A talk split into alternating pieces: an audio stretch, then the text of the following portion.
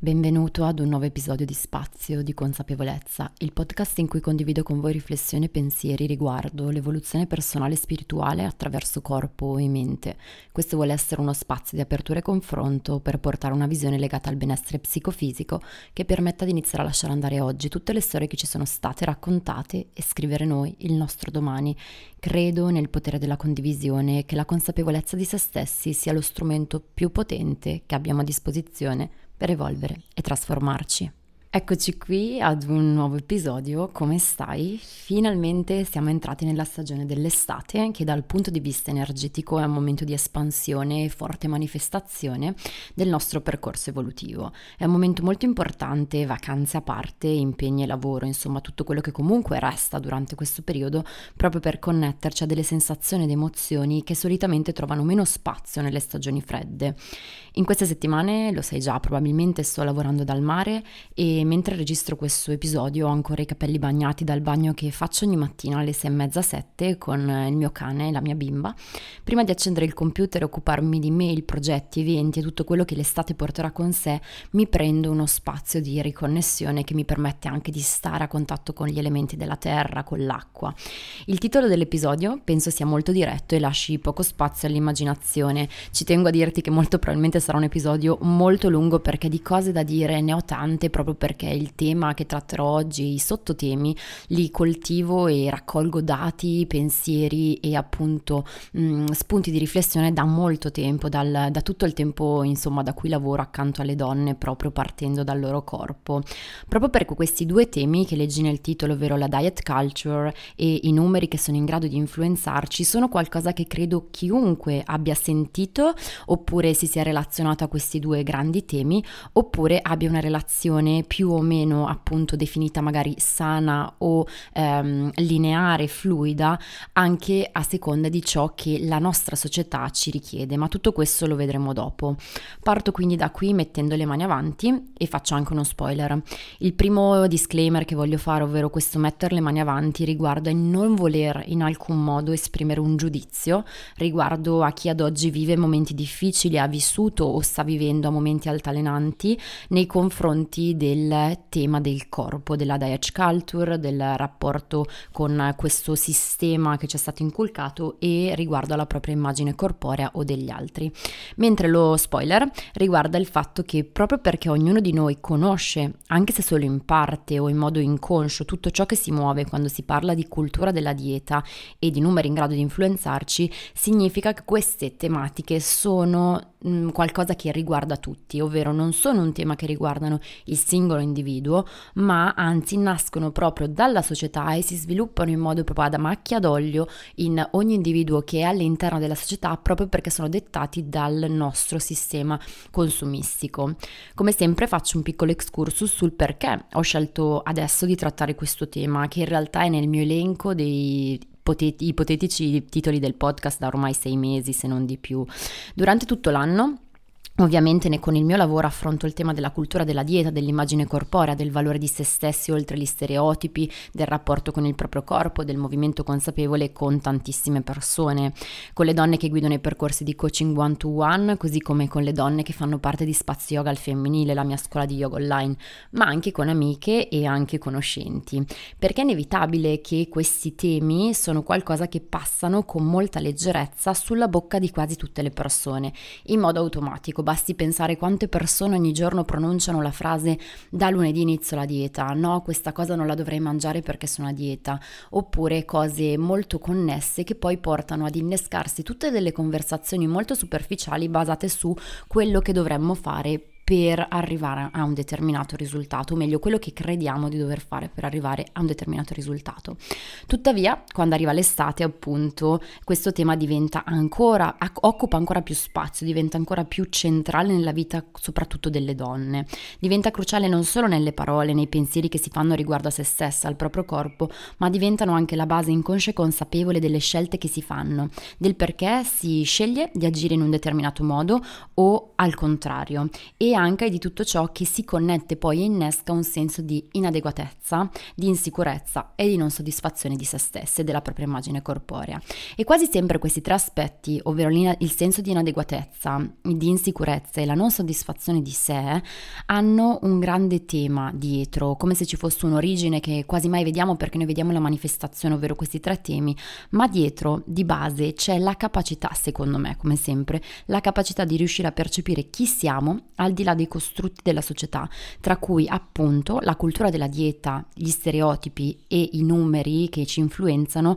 hanno un peso così grande da portarci lontani dalla capacità intrinseca di percepire chi siamo oltre queste barriere, oltre queste gabbie, come le chiamo su questo podcast. E ormai lo sapete, sono una personal trainer controcorrente, così mi definisco, e lavoro a fianco delle donne per insegnare loro a muoversi, a ottenere sì gli obiettivi anche estetici che desiderano, ma soprattutto un cambio di approccio, di mindset che includa anche i piani più sottili. Ma il motivo per cui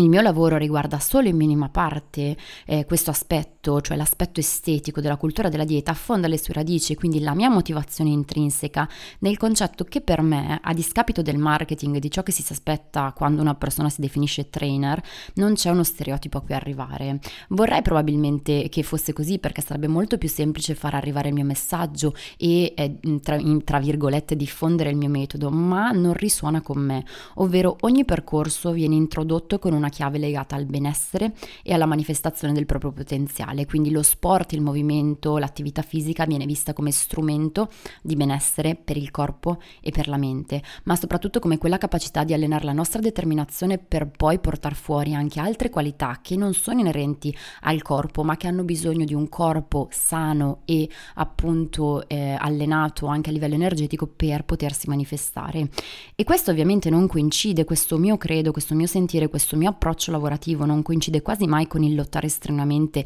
verso solo un obiettivo estetico. Ci tengo a fare questa premessa perché è un fattore che fa spesso storcere il naso a chi mi segue. Nell'immaginario comune, appunto figlio della società della performance e della diet culture, io dovrei in qualche modo seguire una dieta e consigliare una dieta a priori a qualunque persona che seguo. Dovrei po- proporre sul mio canale Instagram prodotti legati al target di mercato e alle richieste dei consumatori nell'ambito del dimagrimento del fitness, dovrei pubblicare foto del prima e del dopo, a chiappa cliente ovviamente. Insomma, l'aspettativa che una persona che lavora con il corpo debba fare questo e l'idea che se non lo si fa allora non sia un buon esperto, non sia una buona guida, ci fa capire ancora di più quanto sia radicata l'idea nell'immaginario collettivo che il corpo è semplicemente uno strumento sia di accettazione che di vendita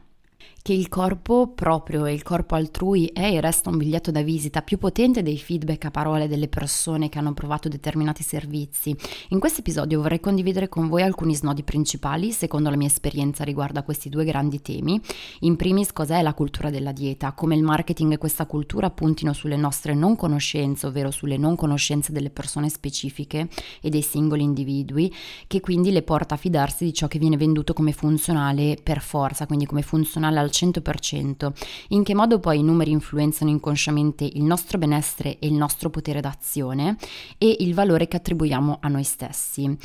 Oltre a tutto questo vorrei vedere insieme con voi tre mode presenti sui social ad oggi che rafforzano questa gabbia e che l'autorizzano, la fomentano e la giustificano e infine in che modo sia possibile iniziare in qualche modo, se possibile, scusate il gioco di parole, a liberarsi da questa ideologia di benessere fitness che ormai si è radicata così tanto da diventare un qualcosa di cui vergognarsi nel momento in cui si proclama di avere una voce fuori dal coro in questo appunto schema, secondo me poco sano. Partiamo quindi con il vedere cos'è la cultura della dieta. La diet culture, ovvero la cultura della dieta con lo scopo di perdere peso, è un sistema di credenze e pratiche legate al cibo, all'alimentazione e alla relazione col peso, in cui la magrezza è associata ai valori morali e a costrutti come bellezza, successo e salute. È qualcosa che tocca tutti, secondo me, che ha toccato tutti, perché è in grado di tracciare una linea che separa ciò che è socialmente accettabile, giusto e sano, da ciò che invece non può esserlo. Non può esserlo a priori, non può esserlo per definizione,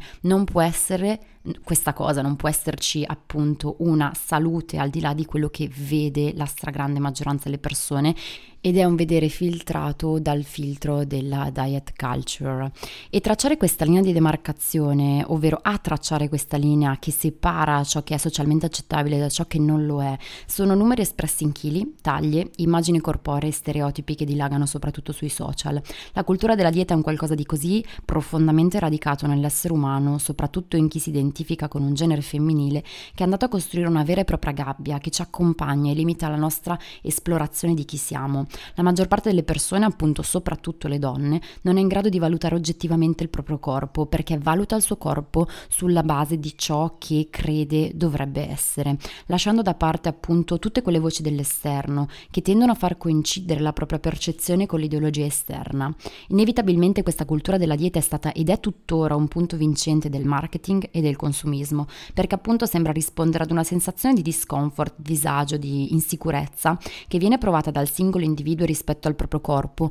ma che in realtà se le persone potessero confrontarsi scoprirebbero che è una cosa che tocca quasi tutti tutti, ma quasi sempre questo discomfort è in un qualche modo indotto dall'esterno e autoindotto inconsapevolmente e non è un discomfort che si basa su un reale stato di benessere, ovvero molto spesso quel discomfort viene provato in seguito all'idea che le cose dovrebbero essere diverse, all'idea che il nostro corpo dovrebbe essere diverso e non siamo più capaci di guardare il nostro corpo con occhi non giudicanti, siamo costantemente portati a giudicare, a minimizzare per esempio i progressi oppure a pensare pensare che non ci sia un'altra chiave legata a come il corpo potrebbe essere secondo la mia storia personale. Insomma, il modo in cui percepiamo il corpo, l'urgenza di ricorrere sempre a nuove diete, a nuovi programmi di fitness, di privarsi del cibo, di vivere nel costante sacrificio è qualcosa che la nostra società ci ha inculcato e tuttora ci inculca e che la maggior parte delle persone continua inconsapevolmente non solo a sposare per sé,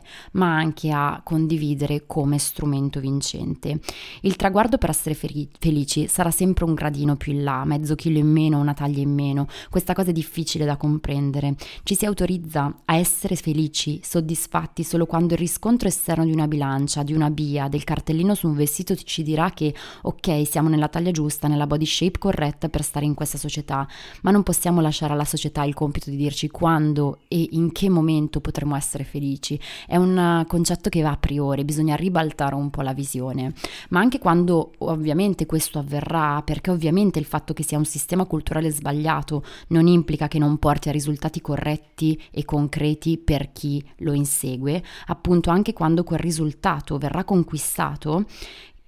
accade cosa? Accade che non saremo comunque liberi, perché vorremmo ancora mezzo chilo in meno, la pancia piatta, i fianchi più stretti la pelle con meno imperfezioni. Non c'è mai un traguardo nella cultura della dieta e del fitness, venduto come un biglietto per, di visita per essere all'altezza della società, perché se noi riuscissimo ad un certo punto ad essere soddisfatti, questa soddisfazione ci toglierebbe dal pensiero ovviamente di dover e voler fare ancora di più, di poter diventare ancora migliori. Questo questo concetto del perfezionismo, del controllo, sono proprio temi che rientrano e ritornano continuamente. E quindi cosa accade? Che anche se otteniamo quei risultati,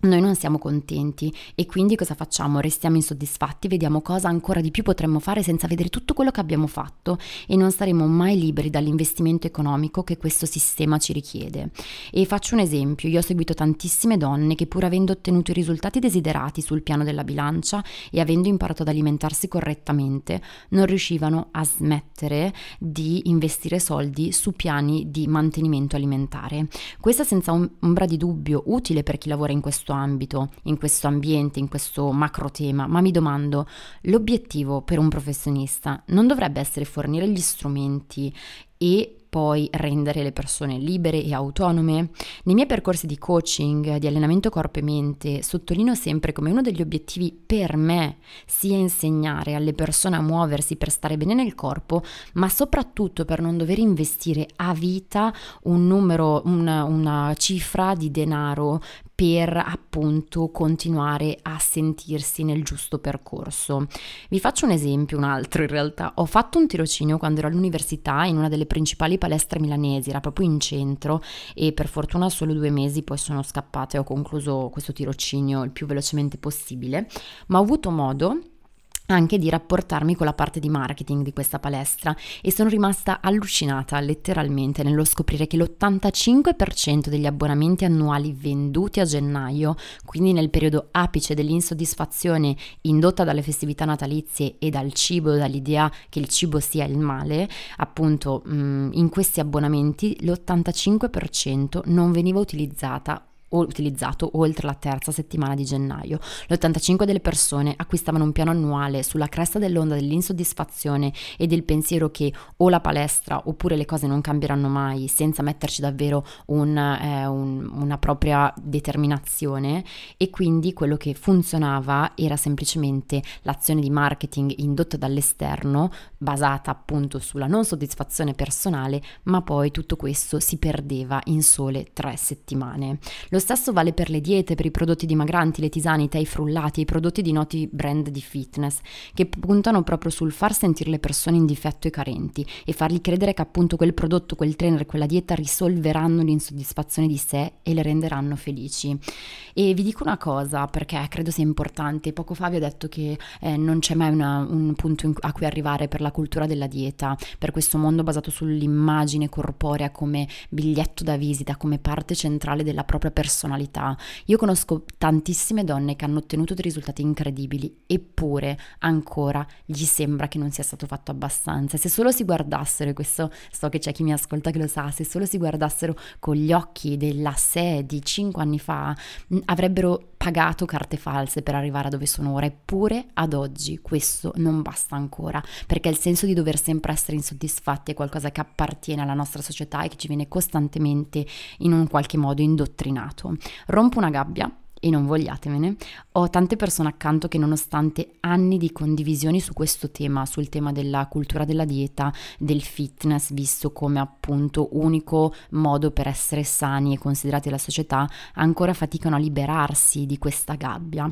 proprio perché è qualcosa con cui noi donne cresciamo e respiriamo ogni giorno. Anche quando siamo in coda alla cassa del supermercato cerchiamo di pisolare al sole, mi sta capitando tantissimo in questi giorni, anche se non posso pisolare perché la mia cucciola mi richiede tanto tempo, Insomma, quasi sempre c'è accanto a noi qualcuno che fa la conta delle calorie, delle ore di movimento, delle carenze, delle mancanze, delle privazioni di quello che potrebbe fare di più. Voglio rompere questa gabbia che ho già detto in due episodi, ma ora più che mai è centrale, ovvero ottenere il corpo che pensiamo ci renderebbe felici e soddisfatte, non ci renderà felici e soddisfatte, ma soprattutto non ci renderà mai libere. Puntare a un corpo che rispetti i canoni imposti da fuori ci porta a non valutare chi siamo, il nostro corpo e i nostri corpi più sottili, i nostri bisogni e il nostro essere autentiche. Ti chiedo nel rapporto con il movimento, con il cibo, quanto peso ha ciò che senti, desideri e percepisci tu, quanto invece c'è di filtrato dagli occhi della società, quanto riesci ad ascoltare i tuoi bisogni? E quanto sei schiava di ciò che credi sia meglio per te solo perché su Instagram o su YouTube ti viene venduto come la panacea per tutte le tue insicurezze. In questo non vi è alcun giudizio da parte mia, io mi ripeto, perché da ormai tanti anni lavoro al fianco delle donne e so come questo tema possa essere percepito un po' come giudicante, ma vi giuro che non c'è un giudizio, c'è solo la voglia di rompere una gabbia che limita e blocca tantissime donne ogni giorno. E vi voglio raccontare un fatto molto personale che riguarda un po' la cultura della dieta, la società della performance legato all'ambito della, dello sport a livello agonistico che io ho praticato per vent'anni. E seppur io abbia sempre gareggiato appunto a un livello agonistico nello sport come l'atletica in cui il focus sul peso ideale è sempre stato presente fin dalla tenera età con tanti effetti negativi sul comportamento alimentare delle giovani atlete, io di base ho sempre vissuto abbastanza bene il rapporto con il mio peso e con il mio corpo, devo dire probabilmente grazie ai miei genitori, al, alle persone che avevo intorno. E so che qualcuno in passato mi ha detto, beh, tu la fai facile a parlare di tutto questo perché sei sempre stata magra.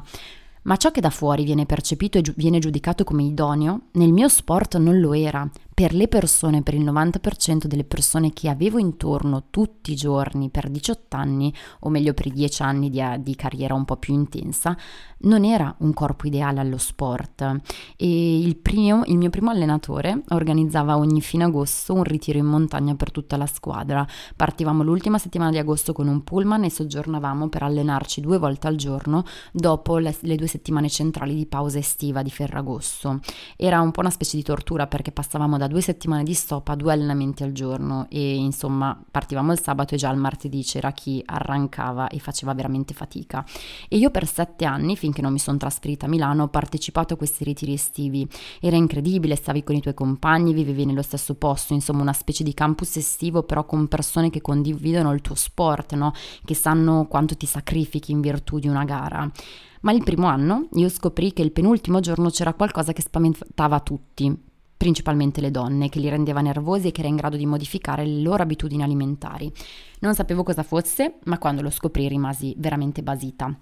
Ad ogni persona, il penultimo giorno, veniva fatta la rilevazione del grasso corporeo con plicometria, ovvero con una specie di pinza che viene portata su varie parti del corpo, addome, interno coscia, tricipiti e glutei, e misura appunto la percentuale di massa grassa. Avevo 12 anni la prima volta che mi furono rilevate quelle misure e ciò, continuo, e ciò continuò fino ai 18 anni appunto, quando poi iniziai a farmi seguire da un nutrizionista che era sicuramente più formato e che aveva degli strumenti migliori. Ma il clima clima festoso che c'era nei primi cinque giorni del ritiro di, appunto, di atletica andava via via scemando tra stanchezza e ansia da plicometria. Come l'abbiamo definita io e le mie compagne in seguito, questa era proprio una vera e propria ansia da prestazione, perché noi venivamo giudicate e etichettate sulla base di un valore che il più delle volte, uno, era frutto di uno strumento non calibrato bene perché il mio allenatore mh, mm, non me ne voglia ma non era in grado di calibrarlo, ma secondo perché in realtà le misurazioni venivano fatte in modo approssimativo,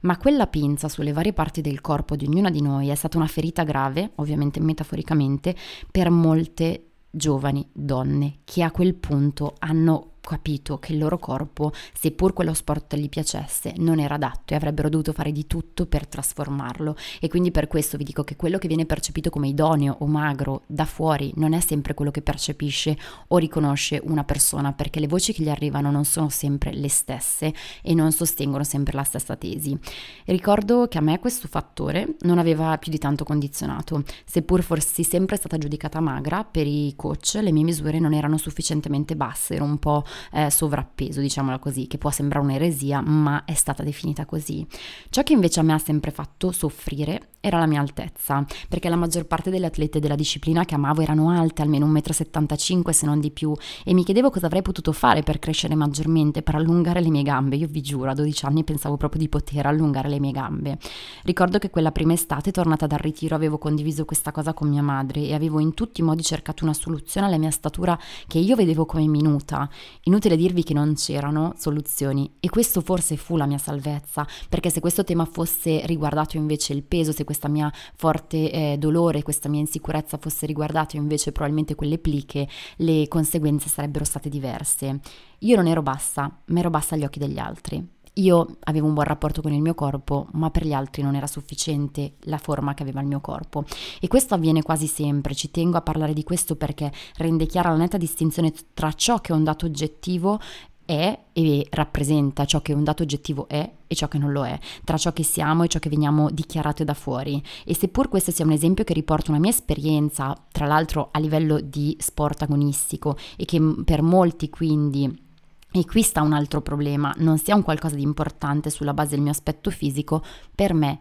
lo era. Non dovremmo mai giudicare chi è diverso da noi e ci sembra che abbia meno motivi di lamentarsi meno motivi per vivere una, una situazione di dolore riguardo a un tema come una persona che ne abbia meno diritto. Ognuno ne ha diritto in virtù del fatto che noi non sappiamo come vive e quali emozioni si muovono riguardo a un grande tema. Credo sia importante riconoscere che ogni donna, a prescindere dall'immagine corporea, possa vivere una lotta interiore tra sé e sé, inculcata e fatta, fatta scoppiare dalle richieste delle società. E ci tengo a dire che ogni persona ha il diritto di percepire questo tema e di viverlo e cercare di rompere questa gabbia, non importa quale aspetto abbia il suo corpo, perché la cultura della dieta non solo esclude e giudica i corpi che non rispettano le taglie e le forme come non idonei, ma al tempo stesso giudica chi ha un determinato corpo, magari idoneo alle norme o alla società, e l'accusa di non essere abbastanza grate. Tutto viene sempre visto come una lotta tra le parti. La cultura della dieta crea, tra le tante cose negative che crea, una separazione netta tra individui,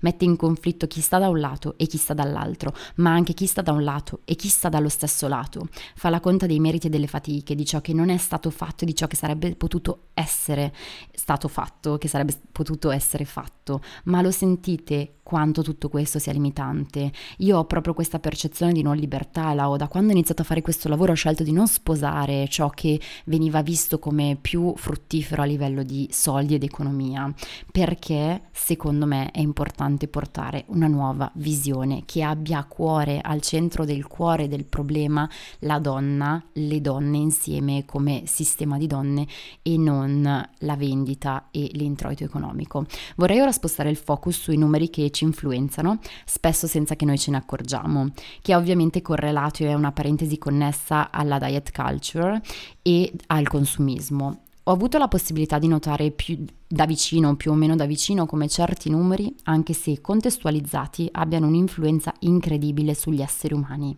Certi numeri influenzano il potere d'azione, d'acquisto, ma anche la capacità di restare concentrati e di perseguire il proprio obiettivo.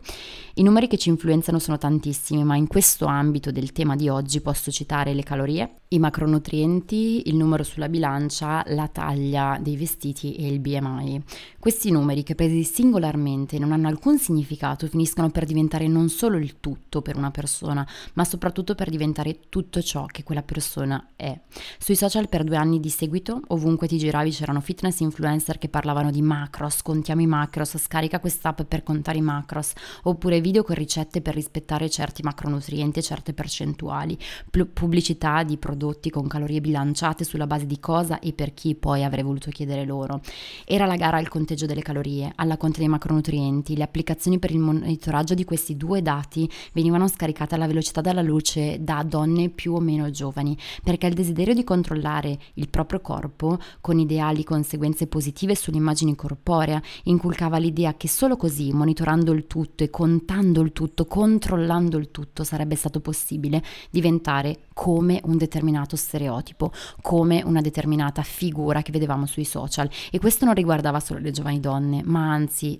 trovava molto più appiglio anche in persone più adulte. Così facendo non solo si perde la capacità di sentire il proprio corpo, i suoi bisogni, l'appetito, la fame, il senso di sazietà, ma si porta sul piano mentale un'azione così spontanea come quella di alimentarsi. Noi sappiamo, il nostro corpo sa benissimo ciò di cui ha bisogno, ma noi siamo finite per demandare a un'applicazione o a note figure che neanche hanno le, le competenze e gli studi alle spalle per parlare di certi temi, abbiamo proprio lasciato a queste figure la possibilità di dirci quando sentire la fame e cosa mangiare e perché mangiare. Questi numeri, come dicevo, influenzano in modo subdolo e profondo. Ancora oggi su moltissimi prodotti ci sono appiccicate le percentuali di calorie e di grassi in meno e le persone si fidano così tanto del marketing, che è subdolo, ripeto, che si dimenticano di girare il packaging e informarsi su altri dati molto più rilevanti delle calorie o dei grassi. La società basata sui numeri ha generato acquisti inconsapevoli che si fondano, che fondano proprio questa scelta d'azione attenzione solo su numeri in grado di farci sentire di star facendo la scelta giusta. Ne sono un esempio tutti i prodotti light che finiscono prima dei prodotti originali a cui se in fondo analizziamo il, se in fondo analizziamo il contenuto di questi due prodotti, tra quello light e quello non light, ci accorgeremmo che non c'è così tanta differenza e che quei prodotti venduti come light forse non sono light. Le parole light, fit eh, o proteine, grassi hanno perso il loro utilizzo concreto e specifico e anche il significato ultimo della parola per diventare una call to action. Veniamo inven- invitati a comprare non il prodotto ma un'immagine e uno stereotipo. La call to action è quella dell'acquisto, è quello dell'acquistare la possibilità di diventare vicino a uno stereotipo che sembra l'unica via per essere soddisfatti di sé. Ciò che si è perso quindi è la libertà è la scelta della libertà. La maggior parte delle persone vive o pensa di dover vivere a dieta. La parola dieta dal greco diaita, regime stile tenore di vita, scusate ma non ho fatto greco e spero di averla detta bene, ha completamente cambiato significato. Ad oggi la parola dieta nell'immaginario comune è solo e semplicemente uno stile eh, alimentare volto al dimagrimento. Si intende per dieta la dieta ipocalorica, si intende per dieta qualcuno che sta scegliendo il dimagrimento e quindi ogni dieta in quanto tale dovrebbe essere una dieta basata sulla perdita di peso, sull'avvicinarsi a questo immaginario, a queste immagini ideale. Ci sono tantissimi professionisti che stimo che stanno portando avanti un movimento molto importante che parla di dieta come stile di consapevolezza alimentare, l'alimentazione consapevole e l'alimentazione intuitiva. E questo movimento nasce proprio in risposta alla gabbia della diet culture con cui ancora troppe donne fanno i conti, con il pensiero che solo così sarà possibile ottenere risultati. Io nei percorsi con cui appunto guido le donne one to one, eh, l'alimentazione è una parte di cui non mi occupo, uno perché perché non potrei, sarebbe abuso di professione, ma due perché riscrivere il rapporto con il proprio corpo passa anche dall'abbattere le ideologie errate così radicate. Sì, nei miei percorsi consiglio professionisti in grado di liberare dagli schemi del dovere, del sacrificio, della carenza e che insegnino alle donne che seguo ad alimentarsi correttamente, mentre io insegno come muoversi ascoltando il proprio istinto. E questo metodo funziona molto di più dei programmi restrittivi,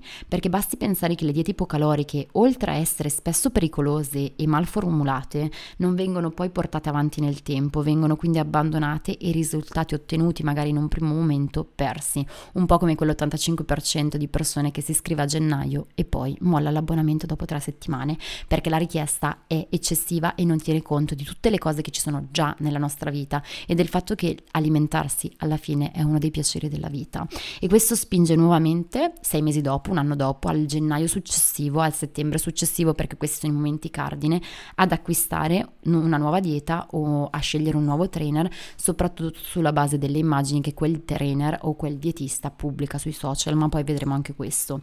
Ma ancora una volta,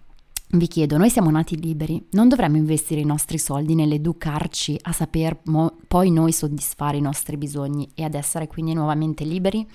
E qui vorrei quindi collegarmi al tema dei concetti non conosciuti su cui si basa questo costrutto sociale della cultura della dieta. Le persone pensano di poter dimagrire o vogliono dimagrire, questa è la base, o sono costantemente nutrite dal pensiero che il corpo indichi e manifesti il proprio valore, ma al tempo stesso, mentre hanno questa insoddisfazione, mentre vivono questa fatica, perché è una fatica reale, io non la metto mai in dubbio, ecco, mentre c'è questa fatica, al tempo stesso hanno una cieca fiducia in quello che dice l'amica, la zia, zia, l'influencer di turno o la collega al lavoro. Si demanda all'altro la conoscenza e si prendono per veri concetti che si respirano, che si ascoltano anche se frammentati in 10 stories di uno sconosciuto e non si va alla radice della conoscenza. Perché le persone non scelgono di informarsi su cos'è una caloria, su cos'è un percorso, su come si dimagrisce, ma scelgono di seguire, prima erano le riviste tipo quelle settimanali di donne, adesso sono diventate le influencer.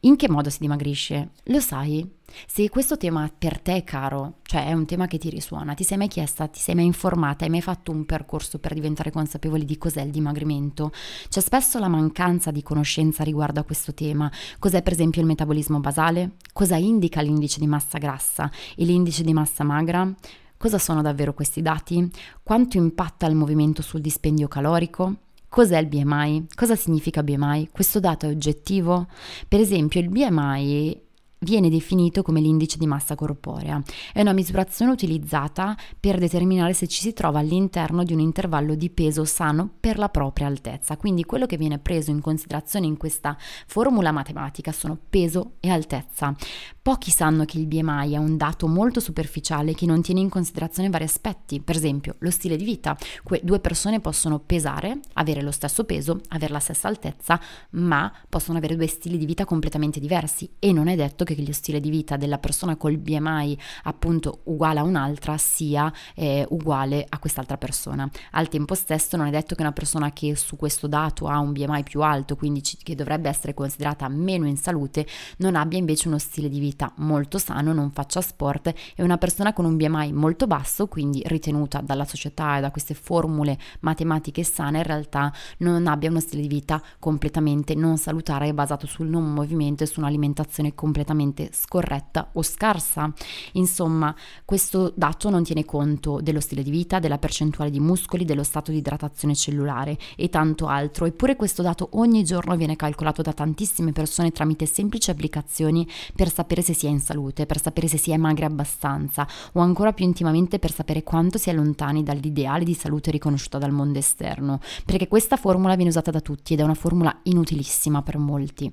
Le persone pensano che sia possibile giudicare giudicare e etichettare un corpo come sano o come non sano solo sulla base di formule standard o del proprio occhio critico. Quello che vediamo è sempre filtrato dall'insieme di credenze, fattori culturali, norme sociali che abbiamo introiettato in noi fin dalla nascita. Giudicare i corpi altrui e soprattutto il nostro corpo sulla base di un occhio non oggettivo, ma soprattutto non neutrale, è un dato che non fa altro che rafforzare quotidianamente in noi il pensiero che così come siamo non vada bene. E anche se con noi stessi, in fondo, noi potremmo anche starci bene qui e ora, in questo momento, sicuramente, dato le cose che osserviamo negli altri e paragoniamo agli stereotipi ideali della società, sicuramente allora non vado bene. Anche se io potrei sentirmi bene, no, non vado bene, non sono abbastanza questa cosa qua. E questo è un qualcosa che è sempre più attuale, che si riflette sulle possibilità di espressione del singolo individuo e di manifestazione di ogni persona in una società così impostata sulla cultura della dieta, sul concetto di bellezza stereotipata stereotipata e sulla società della performance.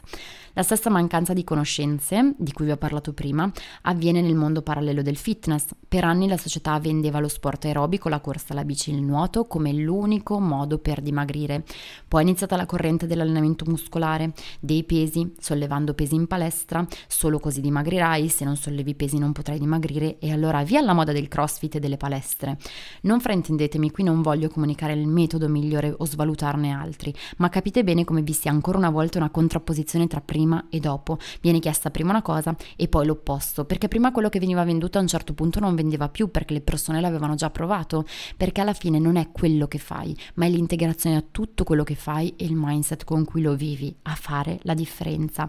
Anche qui ti chiedo se sei consapevoli di cosa permette davvero un aumento del metabolismo basale, in che modo l'allenamento può aiutare il dimagrimento, sempre partendo dal fatto che il movimento è benessere psicofisico prima che altro. Sai quale attività scegliere, sai come integrarle nella tua settimana, ma in ultima tu sai per te, sulla base della tua storia, delle tue credenze, della tua anamnesi personali, quale attività sarebbero meglio per te per portarti a sperimentare benessere e anche magari un miglioramento estetico? Bisogna sempre partire dalla teoria, certo, ma poi andare nello specifico di un singolo individuo perché la tua storia è completamente personale. In questo i social e le continue campagne di advertising che giocano sulla non conoscenza dei potenziali clienti non fanno altro che confondere le idee, continuano a far sentire carenti le persone, sottolineando costantemente ciò che manca loro e ciò che invece avrebbero dovuto fare o potrebbero fare da ora.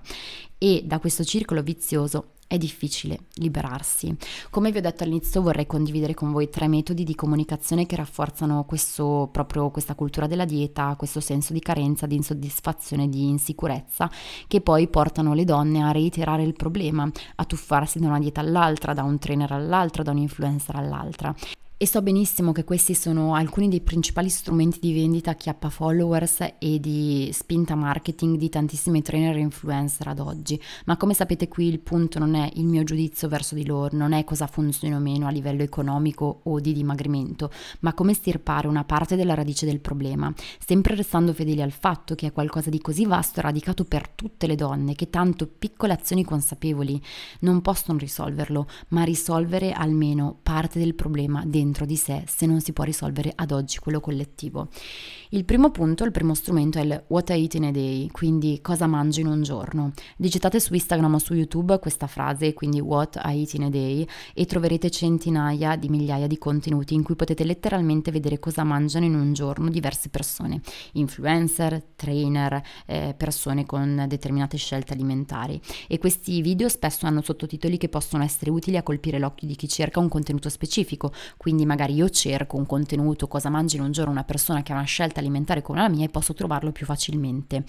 ma perché io credo che questi contenuti siano non sani e forse talvolta pericolosi? Perché di base molto spesso gli occhi di chi li guarda e nella mente di chi li osserva si crea l'idea che sia uno specifico contenuto a poter creare dei cambiamenti specifici. Pensieri come potrei sostituire questo dolce con una proposta healthy e fitness proposta da questa persona qua per rendere il mio stile di vita più corretto e non sentirmi in colpa. Si insinuano questo tipo di pensieri così in profondità che si perde di vista il fatto che non sia un singolo giorno di diario alimentare sperimentare, a creare risultati concreti. Inoltre spesso questa tipologia di contenuti comprendono la spinta all'acquisto, vengono inseriti prodotti a scopo commerciale che poi vengono visti dalle persone come necessari. Il prodotto e l'immagine prodotta, scusate, il prodotto e l'immagine realizzata dal personaggio pubblico divengono nell'immaginario comune il link e lo strumento per arrivare ad un fine. Si infila silenziosamente il senso di colpa per chi ancora fa fatica a trovare una quadra ai propri bisogni e a ciò che viene proposto dalla società del consumo come un obbligo morale. L'alimentazione diventa così stereotipata, deve diventare tutto uguale perché se quella persona mangia così ogni giorno ottiene risultati, allora posso ottenerli anche io perché più o meno siamo uguali come corporatura o abbia la stessa storia, lo stesso background. Anni fa una nota azienda di prodotti fitness tra le più famose in Italia mi ha chiesto di collaborare. Come sempre ho chiesto di provare i prodotti prima di appunto accettare e poi ho declinato la, collaboraz- la collaborazione a discapito dello appunto del guadagno economico. Quei prodotti non solo non erano indispensabili per me, non li avrei consigliati, non li avrei comprati perché questa è la base su cui fondo le mie collaborazioni, ovvero io comprerei questo prodotto se non mi fosse regalato, se non ci fossero dei soldi dietro e inoltre non rispettavano il mio gusto, proprio non mi piacevano né in fatto di sapore né in criteri di sostenibilità e rapporto e apporto di nutrienti che per me è sempre la base. Questo brand che ad oggi conta centinaia di influencer che quotidianamente presentano gli stessi prodotti che avevo assaggiato io, che dicono essere buonissimi e utili. Il gusto ovviamente non può essere discusso, a me può piacere una cosa e non piacere un'altra e viceversa, ma la domanda è sempre se non vi fosse una fee, un guadagno sostanzioso dietro, queste persone li utilizzerebbero comunque quei prodotti, li acquisterebbero, sarebbero davvero fondamentali per il loro progresso estetico il secondo strumento a cui sono contrario, ormai lo sapete se mi seguite da tempo, sono i prima e i dopo nell'ambito fitness e della salute. I prima e dopo sono immagini in cui viene affiancato un'immagine a un'altra, a sinistra principalmente il corpo, l'immagine corporea come era prima e a destra come è oggi, soprattutto di corpi femminili. Infatti la moda e il trend non trova corrispondenza tra quantità di immagini di uomini e di donne pubblicate online e in rete. Questi contenuti vengono spesso usati non dalle persone che ottengono i risultati, quanto dai trainer trainer o specialisti del benessere che sono stati produttori di tale risultato. Non trovo una parola diversa se non produttori e tutta questa frase, questo fatto che vi sto condividendo, porta sempre l'idea che il corpo sia il prodotto di un risultato. Ma ci tengo a spiegarvi perché questo mio pensiero va avanti da ormai sei anni. Quando ho iniziato ad allenare le persone in Formula One to One dal vivo a Milano e um, nei dintorni, era il 2016 e questa moda stava prendendo piede. Io chiedevo alle mie allieve a inizio percorso di mandarmi una foto del loro viso e poi a fine percorso fotografavo nuovamente il loro viso. Amavo custodire senza pubblicizzare ovviamente il cambiamento nello sguardo, nel sorriso, qualcosa che non ha un collegamento con i chili persi in modo diretto, ma che in realtà viene influenzato tantissimo dallo stile di vita e dalla salute provata e provocata dal movimento. Ma comunque permetteva, queste due immagini mi permettevano di vedere un cambiamento che parlasse del piano più intimo della persona, insomma gli occhi sono lo specchio dell'anima, si dice. Ma perché questi prima e dopo sono nocivi? Non solo per chi li vede, no, non solo per chi li, li, compone, ovvero per la persona ritratta, ma soprattutto per chi li vede. Perché passano il concetto che il valore, il significato, l'efficacia, l'essere giusto della donna sia nella seconda immagine, in quella destra, in quella poi, e che quindi nel prima c'era un'immagine di cui vergognarsi, un'immagine da cui scappare. Quando i chili sono stati persi e il corpo è diventato più tonico, allora sì, allora sono, posso mostrare me stessa, perché sicuramente sono una versione migliore, sicuramente ho un valore maggiore. Il corpo diventa un modo di mostrare che se ci si impegna è possibile ottenere tutto, ottenere risultati più incredibili. E bisogna far sacrifici però, quindi c'è, eh, bis- c'è proprio l'immagine del devo sacrificarmi se voglio arrivare anche io come quell'immagine. E spingono alla fiducia verso quel professionista, quindi quelle immagini diventano una vetrina di acquisto efficace, efficace per acquistare non un servizio ma un risultato, ma un doveroso ma secondo me, come si può vedere da un'immagine singola che mostra fianchi, coscia, addominali e glutei se quella persona sta meglio ora nel proprio sistema mente-corpo rispetto a prima? Come possiamo da un solo scatto doppio a specchio comprendere se quella persona stia vivendo il movimento come gesto d'amore o come l'ennesimo sacrificio per rientrare nei canoni degli stereotipi sociali? Siamo sicuri che dietro a quel processo ci sia un'evoluzione, un ascolto dei propri bisogni, una capacità di vivere autenticamente la propria vita nei vari piani che ci sono e siamo sicuri che quella persona persona arrivata a quel momento si veda come abbastanza da poter essere felice felice e non diventi l'ennesimo trampolino di lancio per nuovi risultati sempre da rincorrere senza mai essere celebrati. Conosco donne che sulla carta hanno ottenuto, molti, hanno ottenuto con molti trainer famosi il corpo dei sogni, ma la chiusura, la mancanza di relazioni dovute all'obbligo morale ad un'alimentazione non corretta, alle proprie esigenze di vita, ha prodotto sì sul corpo risultati tangibili, glutei più sodi, pancia più piatta, ma un aumento dell'ansia da prestazione, un cambiamento nella propria spontaneità, frutto di un pensare che ciò che si deve mostrare valga più di ciò che si è e si vuole essere e si vuole portare fuori. Questo è il mio pensiero dopo aver visto tante donne arrivare da me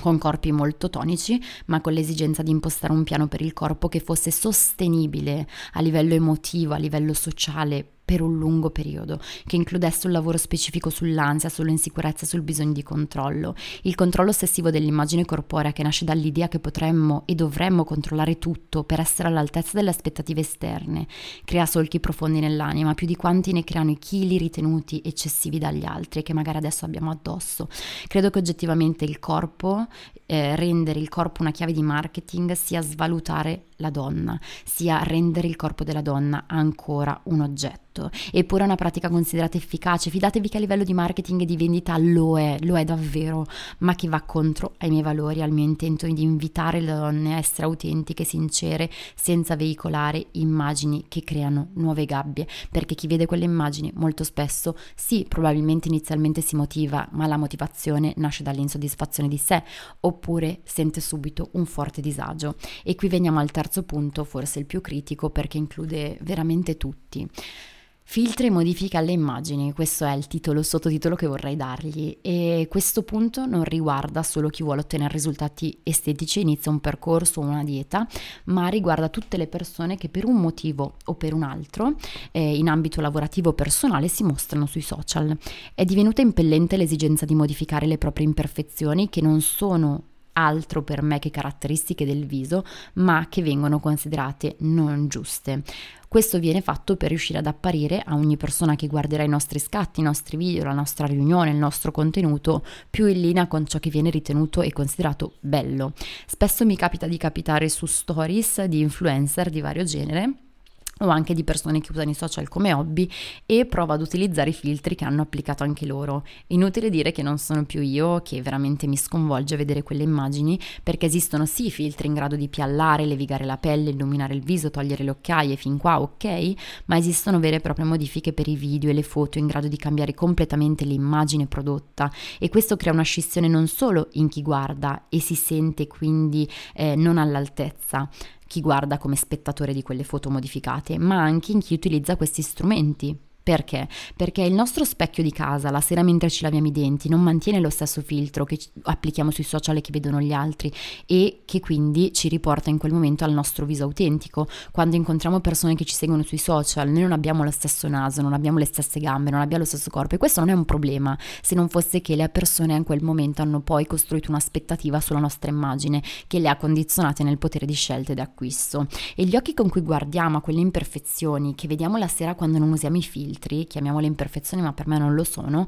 e che noi per anni abbiamo cercato di accettare, diventeranno un giudice severo alla nostra possibilità di essere felici. Molti di voi lo sanno, ne avevo forse già parlato in un episodio, per me il mio naso è sempre stato un cruccio, sorrido a dirlo, a raccontarlo di nuovo, perché avrei voluto nascere con un naso sottile all'insù alla francese e per due anni durante l'adolescenza, quando ho scoperto che c'erano persone della mia età, 16 anni, che si rifacevano il naso, ogni volta che io vedevo il mio naso non facevo altro che chiedermi se avrei potuto fare qualcosa. Ci è voluto molto tempo per comprendere ciò, che ciò che il mio viso era in grado di esprimere, emozioni, sensazioni, percezioni comprese, derivava anche dalla mia mimica facciale, che includeva in gran parte il mio naso. E oggi, grazie ai filtri di Instagram, ho anche la possibilità di vedere come sarebbe il mio naso diverso. Eppure mi sembra un'immagine veramente perfetta sulla carta, ma imperfetta per me. Non esprimo giudizi verso la chirurgia estetica, ho un mio pensiero, ma ho anche amiche molto vicine che hanno preso scelte in questa direzione. Perché io credo che il punto cruciale non sia il giudizio, il mettersi da un lato o dall'altro di questa linea netta tra a favore o contrario alla chirurgia estetica,